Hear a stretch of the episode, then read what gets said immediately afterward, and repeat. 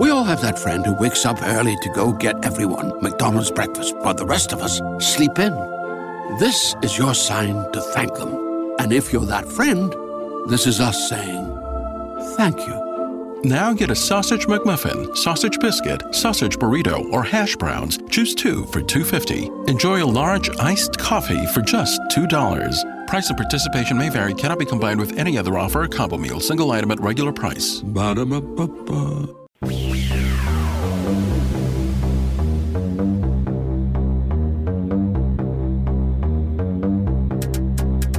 The X Zone Radio Show is heard on radio broadcast affiliates worldwide, including AM 580 CFRA in Ottawa, Ontario, Canada, WPUL AM 1590 in Daytona Beach, Florida, KOHI AM 1610 in St. Helens, Oregon, KHRO AM 1150 in El Paso, Texas. And for more information on becoming a professional broadcast affiliate of the X Zone Radio Show, visit www.xzbn.net or call toll-free worldwide 1-800-610-7035.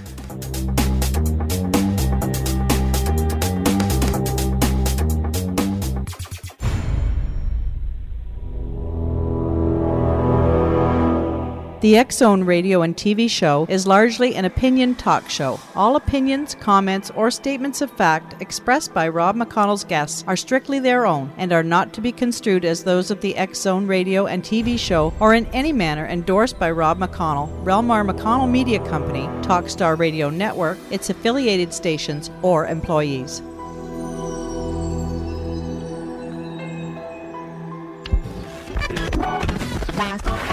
All Hit Radio.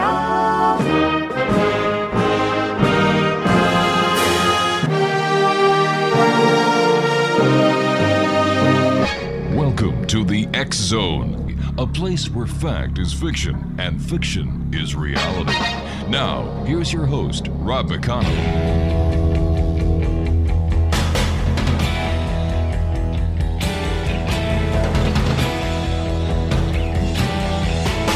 I know you deceived me, now here's a surprise. I know that you have, 'cause there's magic in my eyes.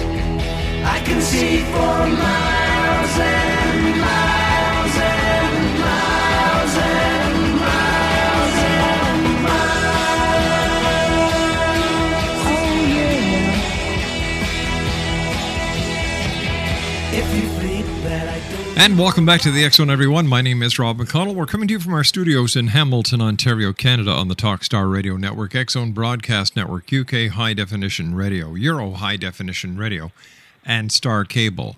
Toll-free worldwide, 1-800-610-7035. My email address is xzone@xzoneradiotv.com. On MSN Messenger, xzoneradiotv at hotmail.com. And our website, www.xzoneradiotv.com. This hour, X Zone Nation, Skip Atwater is our special guest. He is the research director at the Monroe Institute. Skip was guided from within to a career as a counter-spy during the Cold War era, where he used his natural psychic aptitude as a U.S. Army counterintelligence special agent. He played a key role in the remote viewing intelligence program, now known to the world by the code name Stargate. For 10 years, Skip was the operations and training officer for this secret remote viewing program. He recruited and trained an elite cadre of professional intelligence officers to do remote viewing for the Department of Defense and various members of the national intelligence community. He planned, conducted, and reported thousands of remote viewing intelligence collection missions. Working in the Bob Monroe Research Lab, he has explored the realms of his own consciousness and adopted a spiritual perspective of everyday life. In his role as research director, he published technical research on methods for expanding consciousness, authored the inspirational book Captain of My Ship, Master of My Soul, which is now available as an ebook, and assisted hundreds of individuals in experiencing and exploring expanded states of consciousness. Joining me now from the Monroe Institute is Skip Atwater. Skip, welcome to the X Zone. Thank you very much, Rob. Nice to be here. It's great having you with us, Skip. Could you give our listeners what the basic definition of remote viewing is? Well, there are several ways to answer that question. We think of it as a mental means to describe locations, activities that are distant from you, blocked by distance, whether that distance be in time or in space. A more refined definition is that it's a very protocol-driven, scientifically based procedure. It is not waking up from a prophetic dream or having some sort of vision. It's a very controlled type of use of psychic perception. Skip, you and I have to take a commercial break. We'll be back in 2 minutes. Exonation, Skip Atwater is our very special guest. He is the research director at the Monroe Institute. And his website, and the website for the Monroe Institute, is www.monroeinstitute.org. That's www.monroeinstitute.org. The X Zone is a place where people dare to believe, dare to be heard, Monday through Friday from 10 p.m. Eastern until 2 a.m. Eastern. And you can always listen to us if you've missed the show by going to www.xzonepodcast.com. And for more information on the TV series Paragators, visit the website www.paragators.org. Skip Atwater and I will return on the other side of this break as we continue from our studios in Hamilton, Ontario, Canada. Don't go away. Oh, yeah.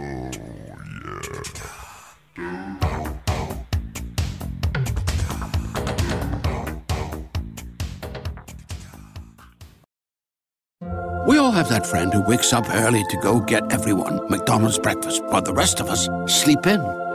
This is your sign to thank them. And if you're that friend, this is us saying thank you.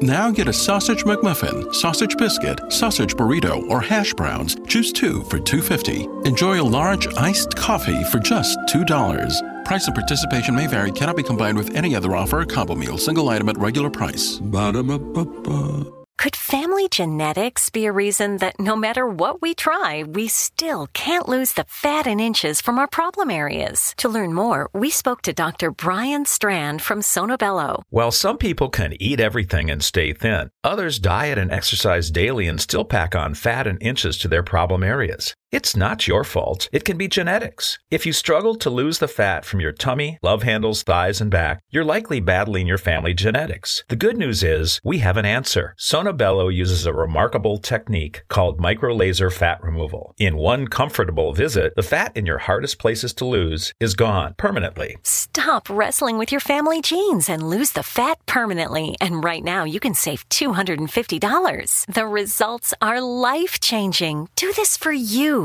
Don't wait. Visit sonobello.com/save. Sonobello.com/save. Sonobello.com/save.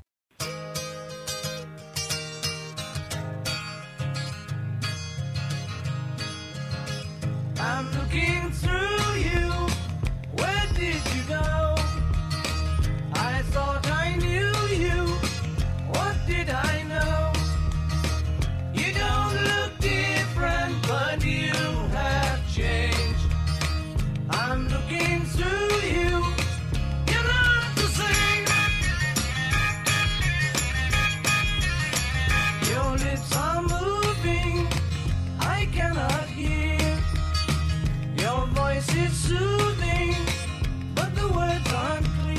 Skip Atwater is our special guest. He is the research director at the Monroe Institute. Their website is www.monroeinstitute.org.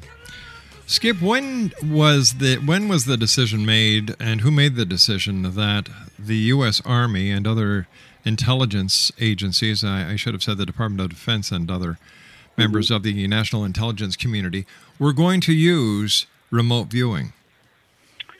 I think that there is not one exact date that began, but a series of events that happened over a period of time. If we look back in the very early 1970s, apparently the CIA was providing intelligence collection requirements, they used to call them ICRs, intelligence collection requirements, to a widespread intelligence effort to find out if there was anybody which was in then the Soviet bloc countries, behind the Iron Curtain, as we used to say, or any other places in the world that were investigating paranormal phenomena, and developed several leads, several reports pertaining to money being spent and high-level scientists investigating things.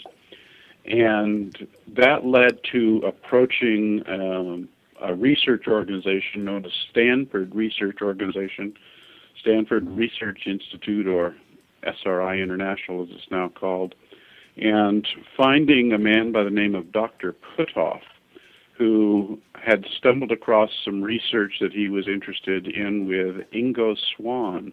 Mm-hmm.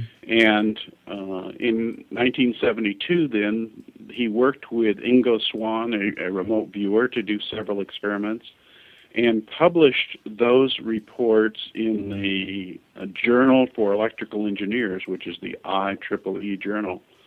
When the CIA got word of this, they approached Dr. Puthoff and said, "Boy, have we been looking for you." And he said, "Well, what do you mean?" He said, "Well, we have these reports from these foreign research organizations that are studying paranormal activity, and we would like you to replicate some of the experiences, some of the experiments that they're doing to see whether or not the results they're producing are true, or is this some sort of false propaganda or false intelligence." So SRI was originally under contract in the very early 1970s to replicate the work being done at foreign locations that had been detected by the CIA. How would the CIA actually get their hands on the information of the experiment that could be replicated? Well, they use a multidiscipline intelligence approach. You know, you hire a janitor who works in the building, and you watch the cash flow through the banks and find out what professors from what universities are going to work in what laboratories. Mm-hmm. A very intricate, multi-source picture emerges as to what's going on in that building and who's working there, how much work is being done, what are people talking about in the coffee shop, and so forth, and then attempting to replicate that activity. What were some of the experiments that were repeated on this side of the Iron Curtain? The idea of being able, again, to describe things at a distance, what in a more occult expression might be clairvoyance. Mm-hmm. There was some attempt at psychokinesis. That much of that psychokinesis work went to Princeton University rather than Stanford Research Institute back in the 70s. And there was always this concept of manipulation, or the ability to make someone do something else. Remember the chess game, was it with Karpov? Was that the Russian's name? There was an accusation that there was mind control being used. Yeah. You remember that story? Yeah, sure do. So there was a concept of, is there an ability to do this? Can these people that seemingly describe mm-hmm. things at distant locations, or can bend metal or alter random number generators, could they in some way be used to affect the behavior of human beings, or stop a rabbit's heart, or all these strange suppositions? So many of those things were examined and looked into, and as the years passed, eventually there was a defector that came out from behind the Iron Curtain who had worked in all these labs and could verify the research being done and the results that were coming out of there. Were the experiments successfully repeated?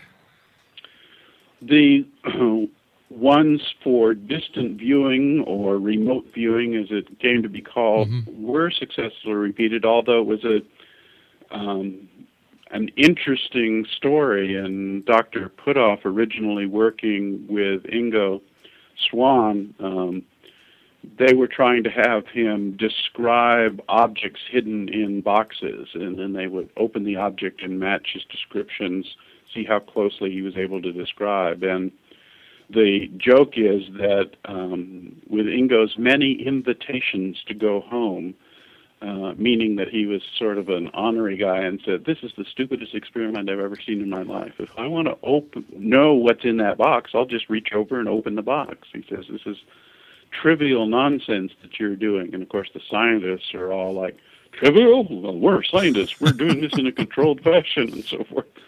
And so he says, see that big world map you have on the wall there? He said, give me the coordinates of any place on there, and I'll describe what's there. And of course, the scientists didn't believe him. Russell Targ and Hal Puthoff were like, well, okay, but first tell us what's inside this little box over here, kind of a thing. And so eventually, sort of placating themselves, they said, okay, we have some hidden coordinates for you. You're in a blank room and describe what's so many degrees north, so many degrees west. And he gave a pretty good description of a mountain area with buildings in a valley and so forth. And they're like, well, that's interesting. That was a good guess you gave. So they repeated this many times. And then eventually they asked their sponsor, the CIA, to begin to provide some coordinates of interesting locations, so that the scientists themselves didn't invent this. The CIA, the people that were paying for the research, would provide coordinates, and that's what led into the idea of this being not just verifying the research that had been done around the world, but actually using it in an operational sense. Now, when somebody is remote viewing, can they remote view into the future as well as into the past, or is it just in real time, present real time? When from standing in the shoes of a remote viewer, right, time doesn't matter. The remote viewer themselves doesn't have a analytical understanding of time. They are just reporting their perceptions. So the trick becomes targeting them or assigning their intent towards what perception. The easy answer to your question is they can go anywhere in time. But I needed to say, when you're in the shoes of the remote viewer, you can't answer the same way. It's the fact that time, as we think of it as past and future, just doesn't matter. What are the mechanics of remote viewing? It seems to be an ability to focus one's intention in we don't want to say a specialized altered state of consciousness, because that's getting too spooky, but it has to do with an ability to relax, focus one's intention, and the ability to describe the perceptions you're having without attaching meaning or what we call in the business analytical overlay. If in your head you're asking questions, gee, I wonder what that is. Oh, what would that be? That's not going to produce successful remote viewing results. You have to report out what you're perceiving unattached to the meaning of what those things are. That's the job of an analyst, to put things together. How many remote viewing missions did you take place in during your time with the intelligence agencies? Thousands. I mean, with one famous remote viewer, Joe McMoneagle, I have done more than 1,000 remote viewings with him alone. And over the years, I probably worked with 20 different remote viewers. So a lot of them. Here we've got the United States government still looking for Osama bin Laden. Why don't they just ask yourself and other professional remote viewers to find him? Well, there's, again, probably 10 answers to that. There's an assumption that we don't know where Osama is. So is it better to have him alive than to have him martyred and become a symbol for his kind? Another answer, whole other answer, forget I ever said that, a whole other answer is, if I describe where he is now, I might say a dark, smoke-filled cave with soot on the ceiling, and I smell You're describing all of the caves in that part of the world. Right, so it isn't very helpful in saying, well, where is he? All right, stand by, Skip. You and I have to take a commercial break at the bottom of the hour with the news. Skip Atwater is our special guest. He is the research director at the Monroe Institute. Their website is www.monroeinstitute.org. I'll be back with Skip Atwater on the other side of this commercial break as the X Zone continues from our studios in Hamilton, Ontario, Canada. Don't go away. I'm looking through you, get up to sing. Your lips are moving, I cannot hear. Your voice is soothing. We all have that friend who wakes up early to go get everyone McDonald's breakfast, while the rest of us sleep in. This is your sign to thank them. And if you're that friend, this is us saying thank you. Now get a sausage McMuffin, sausage biscuit, sausage burrito, or hash browns. Choose two for $2.50. Enjoy a large iced coffee for just $2. Price and participation may vary. Cannot be combined with any other offer or combo meal. Single item at regular price. Ba-da-ba-ba-ba. Great news. For a limited time, you can get 1 month free of Spectrum Mobile service. That's right, 1 month free with any new line. This exclusive offer is only available at select Spectrum stores, so stop by today. Our team of mobile experts are ready to help you switch and save hundreds on your mobile bill. Don't miss out on this incredible offer. Come see us at Market at Hilliard, Taylor Square, and Waterloo Crossing. Spectrum Internet and auto pay required. Restrictions apply. Visit store for details.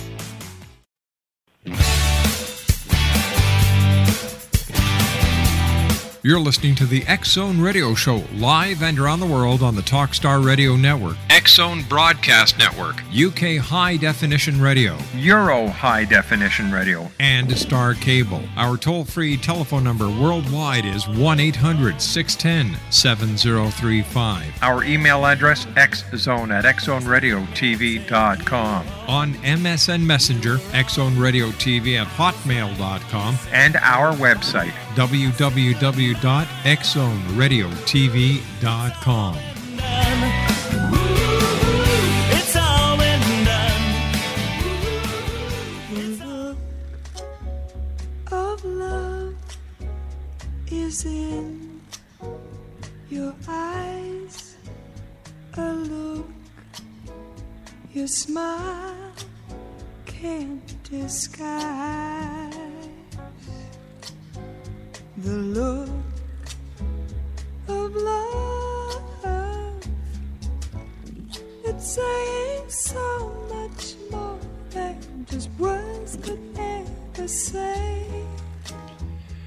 Nation, Skip Atwater is our special guest.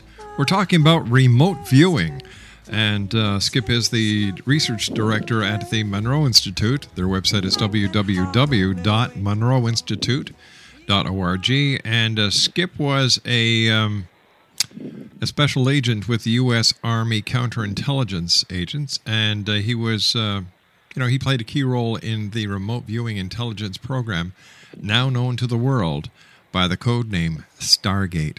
I would imagine that people in general, Skip, have a total misconception of how people remote view. I mean, how the professionals like yourself and other members actually do the remote viewing. And I was wondering if you could take us through the basic steps that a remote viewer would remote view.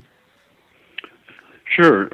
There's lots of popular movies and TV shows that dramatize the activity purposes of, entertainment. You mean you didn't make goats fall over?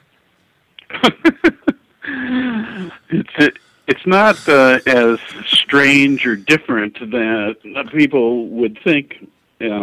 First of all, there are probably a half a dozen techniques that people use in terms of the way in which they describe the information, meaning the way they write it down on a piece of paper, a certain series of questions that they always attempt to answer. But in general terms, there is a period of time when you sit or lay down in a very quiet place, and you might have someone that works with you, that asks you questions during the process, or you might work alone with a piece of paper or some sort of a designator of what you are to describe. Remember that in remote viewing, I said it was a scientific protocol-driven process. So you don't come up in your sit down today and say, oh, I'm going to remote view who's at McDonald's for breakfast. The problem with that is that it fills your mind up, you personally, your mind up with every time you've ever been to McDonald's and every person that you've ever seen in there. So this idea of self-targeting isn't as successful as one might think, and it's also referred to as front-loading.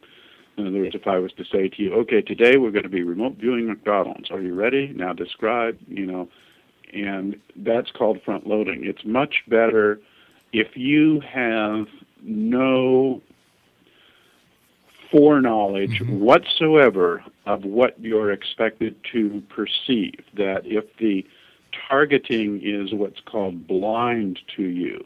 So it can be a set of geographic coordinates. It can be, say, a sealed envelope, and in this envelope is a picture of someone, and we need you to describe that person, their state of health, and their location. And you focus and concentrate on that's my task at hand. I need to describe this information they need. And then you turn inward to a mental plane, a mental slate perhaps in your own mind. People experience it differently. And simply wait for information to come. And you might have a perception of a tree. And so you write down or draw on your paper a tree. But you have to discipline yourself to say, oh, a tree, yeah, it must be a forest. Oh, look, there's a forest and there's grass here. You cannot be asking yourself analytical questions about what is the meaning of the tree. You just simply wait for the next piece of information to come in. Interestingly enough, over the 4 decades that this has been going on, it turns out that many of those mental perceptions that percolate into consciousness without being attached to some sort of analytical signature, are capable of being validated as being ground truth pertaining to a particular location or a particular activity, as though mentally we have access to this information. But if we don't pay attention to it, like right now I'm paying attention to talking to you on the phone. I'm not paying attention to these things I might come to know had I paid attention to something else. Is it very hard for someone to learn how to be a remote viewer? I've been in this business such a long time, there are always multiple answers to every question. Give me your top 3 answers. Okay. One approach is you can't possibly learn to do remote viewing. It's a natural talent. So that does away with that. Another answer is that, yes, you can learn, and there are different techniques that you may be more drawn to, more successful. They teach a technique called controlled remote viewing. There's a technique of meditative remote viewing. There's techniques using NLP concepts in remote viewing. you need to find out what kind of a person are you, what kind of a thinker are you, how do you process the world around you, and find a particular technique that works for you. It certainly is not difficult to set a novice down, give them a 5-minute briefing, and then target them on something. They have a lot of beginner's luck of finding out, oh my goodness, I can do this. I never knew what those images in my head were, but now I see they can actually pertain to something. And you go from that into building up under general learning theory a increasing skill level, learning about not jumping to conclusions, not adding things to your perceptions to display only the facts of the things you perceive. So it does appear in this argument to be a learnable skill, just like you might learn to play the violin or the piano or to learn to dance. If a person was a member of the military, would they be a better candidate to learn remote viewing, since they have been trained how to pay strict attention to orders and to concentrate and to focus? That's a really good question. When I, in 1977, when I first asked Dr. Puthoff, mm-hmm. how do you choose a remote viewer, he was looking at me like, oh man, you guys are going to get a bunch of special forces snake eater people. And so finally he said, well, listen, we have sort of 6 criteria, and I can't remember them all right now, but they're certainly in my book. You need to have people that have a good reputation in your office. They're the guy you go to get the job done. You need to have a person who is what we might call a global thinker, a person who is willing to take in, to inflow a whole lot of data. Mm-hmm. Before, not someone who is quick to snap decisions, but someone who wants to absorb a lot of data. Always find out more information before they come to any kind of a conclusion. So we looked around when we first interviewed in the military community. We looked around for people like this, people that had this kind of approach to life. Dependable people that, who's the guy you go into an office and there's 40 people working there and you ask the boss, who's the guy you go to when you want to be sure this job is done? And they say, oh, Mary over there, Lieutenant Mary, Fitzgerald, she gets the job done every single time. And so, that's the first thing. Well, has Mary ever thought about this, or has Mary ever thought about that?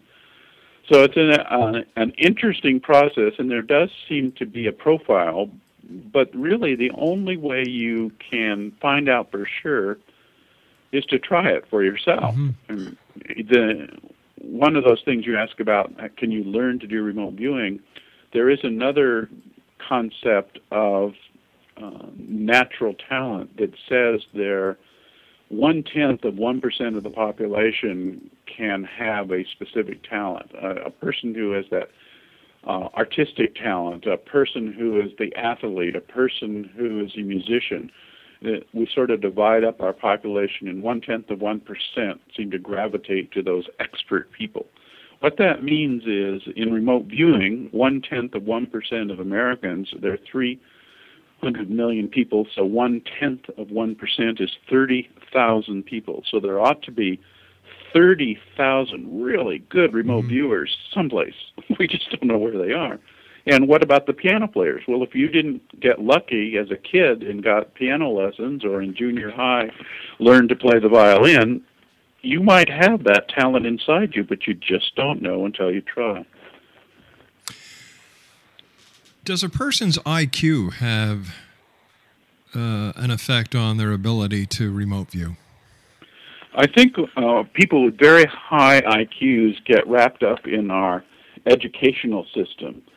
And much of, this is an interesting thing to say, much of remote viewing is learning to unlearn or undo the habits that are encouraged by our current academic environment.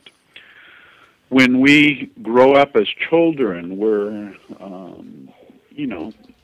your parents put a ball in front of you and they have you look at it and they say, ball, ball, it's a ball. Look, you can play with it. Mm-hmm. And you're rewarded. The minute you say the word ball, everybody's, oh, so thrilled. Look, he said the word ball. And this continues to be a way in which we are educated in our Western modern society. Now, in remote viewing, you are trained not to say the word ball. You are to describe the raw perceptions. You sort of say soft, round, lightweight. You know, they don't want you to jump to the word ball because that is too much of a conclusion about the raw perceptions you're having. So, yes, I think intellect helps. You certainly have to have an average or slightly above average. You know, they say average intelligence is about 100, so something 100, 120, 130s. But when you get up into the 150, 160 range, it may be that you're latched into the academic reward system too much. Never had the opportunity to examine that scientifically. Do men make better remote viewers than women, or do women make better remote viewers? And does age have anything to do with the quality of the remote viewing success ratio? Sure. There is some, I don't think there's any difference between men and women. It has more to do with the life they lead. Mm-hmm. Obviously, if you have a richness of experience and a richness of vocabulary, you're simply able to express yourself better. So that would mean that if you're 12 years old, you're not going and haven't done a whole lot of life and have a huge vocabulary, you're just not going to be able to describe and experience that's happening in your head. So I don't think there's a difference between men and women. There is a certain maturity of life that would be required, mm-hmm. but I have not ever dealt with anybody that age was not a problem. Obviously, if they had dementia, that wouldn't work. They have trouble dealing with the physical world, sure. Let alone the things that are coming into their head. Tell me, Skip, could astral projection be used to enhance the abilities of remote viewers? Yeah, that's a very commonly asked question and a very good one because astral projection has a reputation for being able to see very crisp and clearly, and it's as vivid or more vivid than the eye-seen reality, the EYE-seen reality. There's some interesting concepts there. People who have experience, a great amount of experience in both dimensions, in both remote viewing and in out-of-body or astral projection, say there are differences between the two and limitations and advantages. When you are having an out-of-body experience or an astral projection, there is the sense of prepositional orientation and action verb, meaning you perceive yourself to have to move up, down, left, right, through the wall, through the door, to go from one place to another, and you have the sense that you in your supposed astral body, must make those actions. In remote viewing, that's not the case. In remote viewing, it's a pure information transfer. There's no such thing as, if I'm going to describe the outside the building, I have to move outside the building. That just isn't in the equation of remote viewing, just like time isn't in the equation.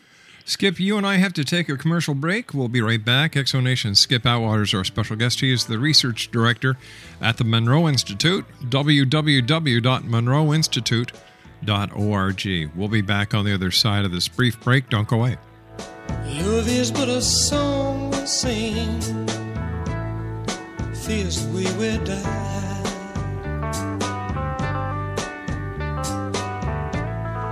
You can make the mountains ring, or make the angels cry.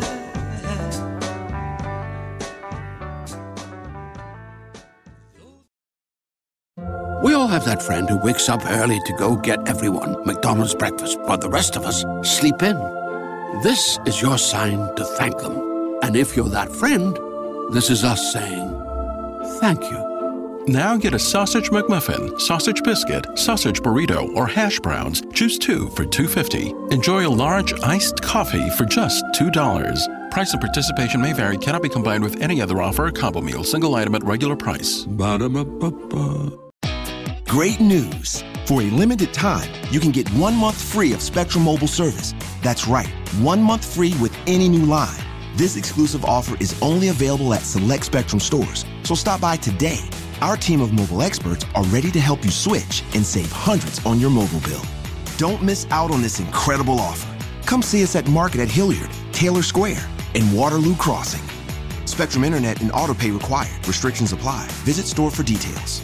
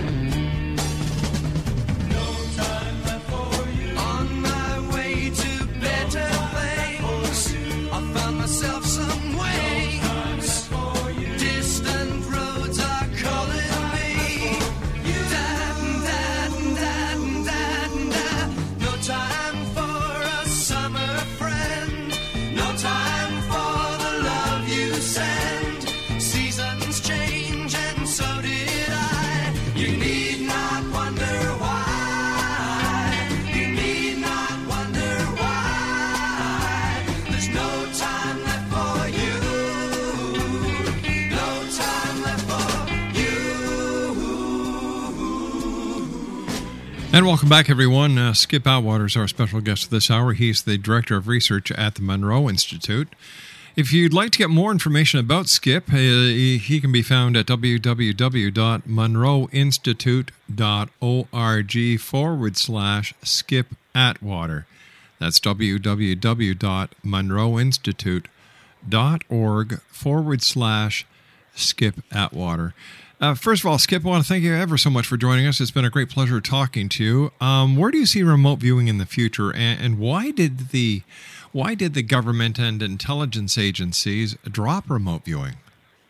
Well, again, that's a very interesting supposition that they drop remote viewing. When I was working with the government, I knew that there were there was more than one remote viewing program going on simultaneously, and the one known as Stargate that came out of Stanford Research Institute was the one that was declassified in 1995, and then there were some private contractors that went on to do some other things. For example, Dr. Ed May and Joe McMoneagle have actually traveled to the Soviet Union and met the remote viewing team in Russia, since everybody's all handshakes and friendly, take a Russian to lunch time.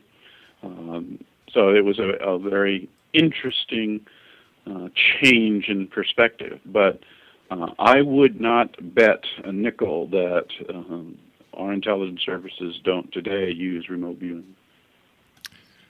What do you think the next step in evolution of remote viewing is going to be?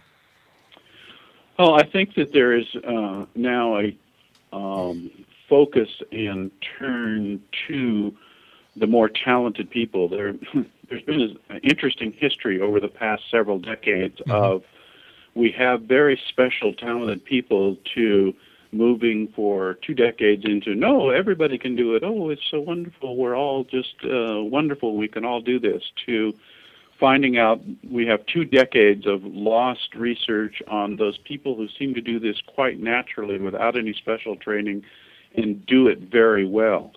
So finding out the uniqueness of this human behavior, there are rumors that in Chinese children are tested early and then separated off into special schools to develop these enhanced human abilities, these talents that people have.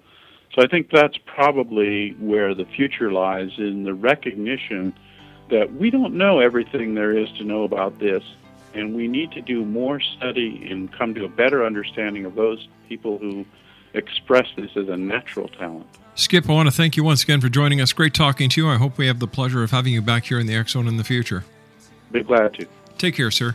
Exonation, Skip Atwater, the Director of Research at the Monroe Institute, www.monroeinstitute.org/Skip Atwater. Well, that's it for tonight. I'd like to thank all my guests tonight and all the stations around the world who carry the X Zone. And I'd like to thank you, the X Zone Nation, for allowing us to be part of your day, your night, no matter where you are on this beautiful blue planet of ours. So until tomorrow night, be kind to each other, love your children, and always keep your eyes to the sky and your heart to the light. Good night now.